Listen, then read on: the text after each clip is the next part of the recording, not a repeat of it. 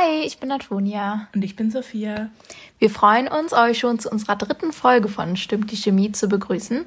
In unserem Podcast unterhalten wir uns über spannende Themen aus dem Alltag und dem Labor und vermitteln das Fachwissen aus einer naturwissenschaftlichen Sichtweise. Heute wagen wir uns an das Thema Tattoos und versuchen vor allem die chemische Zusammensetzung, die Verteilung im Körper und die Entfernung des Tattoos zu erklären. Ja, fangen wir mal mit ein paar geschichtlichen Fakten an, die ich super skurril, aber auch sehr interessant fand. Das erste Tattoo gab es nämlich schon vor rund 5000 Jahren. Und zwar war der erste tätowierte Mensch Ötzi, also die Gletschermumie. Und die hatte rund 61 Tätowierungen. Dazu wurden Rußpartikel in die aufgeschnittene Haut eingerieben. Weitere Nachforschungen ergaben dann aber, dass auch schon andere Kulturkreise vor Ötzi tätowiert wurden. Die Inuits zum Beispiel durchstachen ihre Haut mit Nadel- und rußigen Faden, wodurch narbenähnliche Markierungen entstanden. Das Volk Maya tätowierte mit Dornen und Kakteenstacheln und auf Tahiti wurde mit spitzen Knochen oder Haifischzähnen tätowiert. Das stelle ich mir aber unangenehm vor. Also mir mit irgendwelchen undesinfizierten Sachen in meine Haut stechen zu lassen. Aber dass es Tattoos schon so lange gibt, das hätte ich eigentlich auch erwartet. Ähm, das ist ja nicht allzu weit entfernt von Kriegsbemalungen. Und Charles Darwin hat ja auch schon früher festgestellt, dass es keine Nation auf der Welt gibt, in der sich die Einwohner nicht tätowiert haben. Das erste, was wir uns gefragt haben, war, wie funktioniert das eigentlich? Also was passiert unter unserer Haut beim und nach dem Einbringen der Farbpigmente? Betrachten wir mal kurz unsere Haut. Auch wenn das jetzt nicht für uns sichtbar ist, kann die Haut in drei Schichten unterteilt werden. Die Epidermis, also die Oberhaut, die Dermis, auch als Lederhaut bezeichnet, und die Subcutis, die Unterhaut. Wenn die Nadel mit der Farbe in die Haut sticht, muss darauf geachtet werden, dass der Stich weder zu oberflächlich noch zu tief ist. Wird die Farbe nicht tief genug eingebracht, kann es durch die Hauterneuerung der Epidermis dazu kommen, dass das Tattoo mit der Zeit abschuppt. Das liegt daran, dass sich die Epidermis ungefähr alle 28 Tage erneuert, wobei die alten Zellen durch neue ersetzt werden. Wird die Nadel jedoch zu tief in die Haut eingestochen, das heißt in die Subcutis, kann es zu Blutungen kommen und die Farbe verwischt. Dauerhaft und ordentlich sind die Stiche, die in die mittlere Hautschicht gehen und dort in den Fibroblasten eingelagert sind. Fibroblasten sind Zellen des Bindegewebes, die in allen Bereichen des Körpers vorkommen. Genau, das sind dann circa ein bis drei Millimeter, die die Nadel in die Haut sticht. Irgendwie ein unangenehmer Gedanke. Ach, ich glaube, das würdest du ganz gut aushalten. Ich meine, beim Blutspenden bist du ja auch sehr tapfer. Ich weiß nicht. Die Tattoo-Nadel sticht ja um die 150 Mal pro Sekunde. Das stelle ich mir schon irgendwie schmerzhafter vor. Ich denke ja immer, es kann eigentlich nicht so super schlimm sein, wenn sich so viele Leute tätowieren lassen und das auch im Gesicht, auf den Lippen oder sogar im Auge. Ich könnte mir ja einfach blaue Augen tätowieren lassen. Vertrage ich denn dann mehr Alkohol? Nee, so einfach ist das leider nicht. Du veränderst durch das Tattoo ja nicht deine Genetik. Wer das jetzt nicht versteht, sollte mal in unsere erste Folge Alkohol reinhören. Ja, woraus besteht denn überhaupt die Tattoofarbe? Ja, die Tätowierfarbe besteht im Wesentlichen aus den Farbpigmenten und aus der Trägerflüssigkeit. Das sind Verdicker und Konservierungsmittel. Außerdem ist die Tattoofarbe wasserunlöslich. Man unterteilt die Pigmente in zwei Kategorien. Die erste Kategorie sind die organischen Pigmente, die die bunte Tattoofarbe bilden. Diese bestehen aus Azofarbstoffen, welche ebenfalls in Druckerpatronen und Autolacken vorhanden sind. Dies sind synthetische Farbstoffe mit einer Stickstoff-Stickstoff-Bindung, der sogenannten Azobrücke.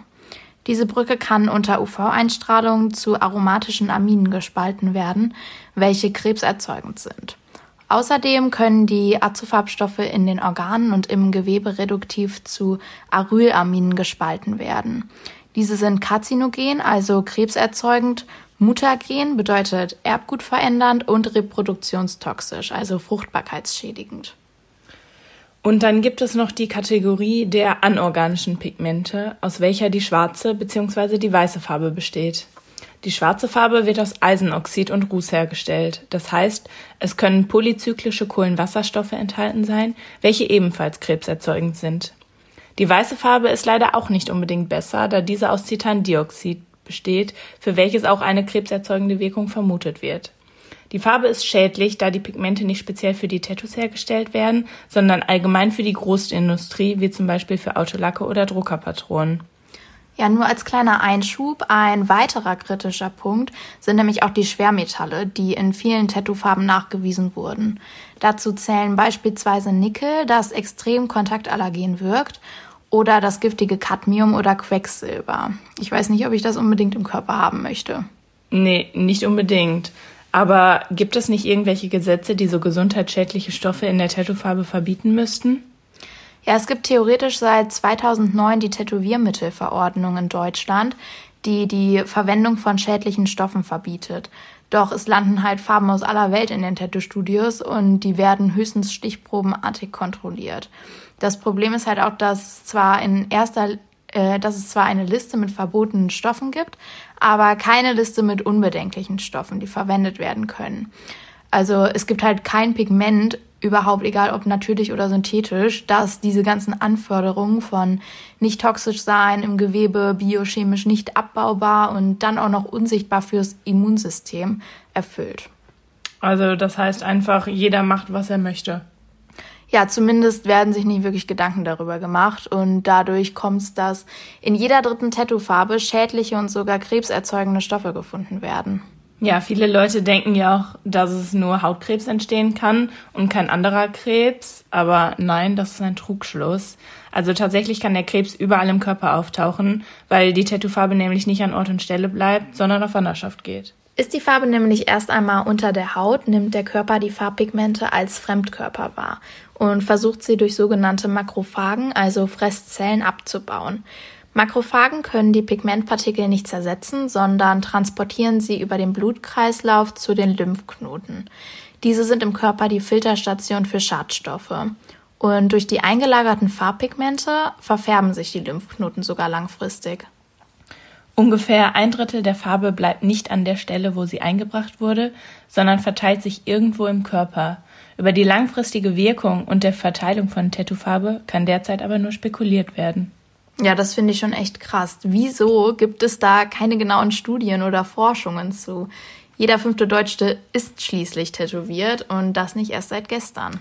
Ich weiß es auch nicht, aber es ist natürlich auch erst seit noch nicht so langer Zeit so, dass Tattoos wirklich im Trend sind und als normal angesehen werden. Früher wurden diese eher den Seeleuten und Verbrechern zugeschrieben. Kann sein, dass sich deshalb halt nicht die Mühe gemacht wurde, früher mit einer Langzeitstudie anzufangen. Ja, aber schon krass, wenn man mal überlegt, dass einfach eine Studie gemacht wurde, ob blauäugige Menschen mehr Alkohol vertragen als braunäugige Menschen und sowas Wichtiges wie die Wirkung von Tattoos auf den Körper hinten runterfällt. Ja, wirklich. Da fragt man sich echt, wieso. Aber es kommt ja auch nicht selten vor, dass Leute das gestochene Tattoo bereuen und es am liebsten wieder rückgängig machen möchten. Ja, ich würde mir zum Beispiel auch niemals einen Namen tätowieren lassen. Das ist irgendwie zu riskant. Ja, wie? Meinen auch nicht? Nein, Spaß. Erwarte ich nicht. Ja, darüber sprechen wir ja nochmal, ne? Aber es gibt ja verschiedene Arten, um ein Tattoo verschwinden zu lassen. Die erste Möglichkeit ist ein Cover-up, also einfach das alte Tattoo überstechen mit einem neuen Motiv. Ich glaube, das kann man heutzutage auch echt gut machen lassen, weil man am Ende kaum errät, was sich halt darunter befindet. Aber wenn man eben nicht noch mehr oder noch größere Tattoos haben möchte, ist das vielleicht nicht die optimale Methode.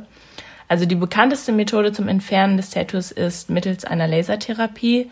Dazu werden Laser unterschiedlicher Wellenlänge für die verschiedenen Farben verwendet.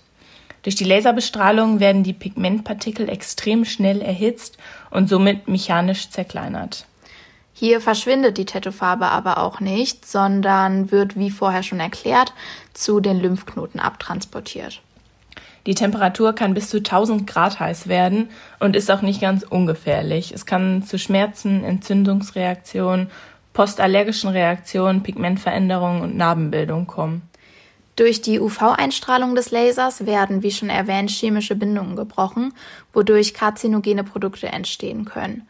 Speziell bei der blauen Tattoofarbe entsteht bei Temperaturen ab 500 Grad unter anderem die hochgiftige Blausäure in zellschädigender Konzentration. Das möchte man natürlich vermeiden, also am besten zweimal überlegen, bevor euch irgendein ungewolltes Motiv sticht. Zum Schluss wollen wir euch noch erzählen, wo Tattoos überhaupt erlaubt und wo verboten sind. In China ist es nämlich so, dass Musiker und Prominente mit sichtbaren Tattoos nicht in TV-Shows auftreten dürfen.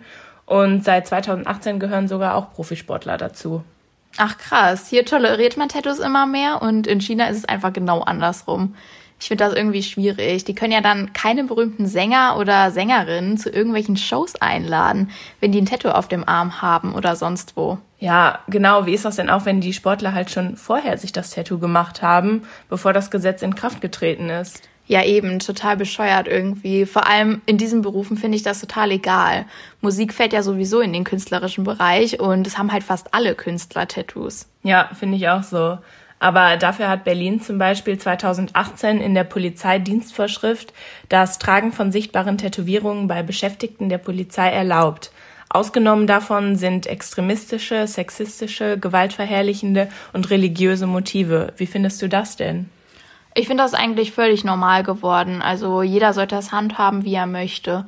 Und wenn es bei einem Polizisten nicht gerade ein Tattoo im Gesicht ist, finde ich das eigentlich vollkommen okay. Ja, da gebe ich dir recht. Aber eigentlich habe ich da auch nichts gegen. Ist halt nur die Frage, ob ein Polizist mit einem Tattoo im Gesicht genauso viel Respekt gegenübergestellt wird wie einem ohne. Ja, das stimmt. Das muss dann jeder nach persönlicher Situation selber entscheiden. Schreibt uns doch gerne eure Meinung zu sichtbaren Tattoos bei Personen im öffentlichen Dienst bei Facebook oder Instagram. Also, bevor ihr euch tätowieren lasst, guckt euch das Studio vorher gut an. Es gibt nämlich kaum in einem Land der Welt eine anerkannte Berufsausbildung zum Tätowierer. Jeder kann dementsprechend ein Studio eröffnen und darauf losstechen. Deswegen, think before you ink. Ja, das war's dann auch schon wieder mit unserer Folge. Wir hoffen, es hat euch gefallen und freuen uns, wenn ihr auch bei der nächsten Folge wieder dabei seid.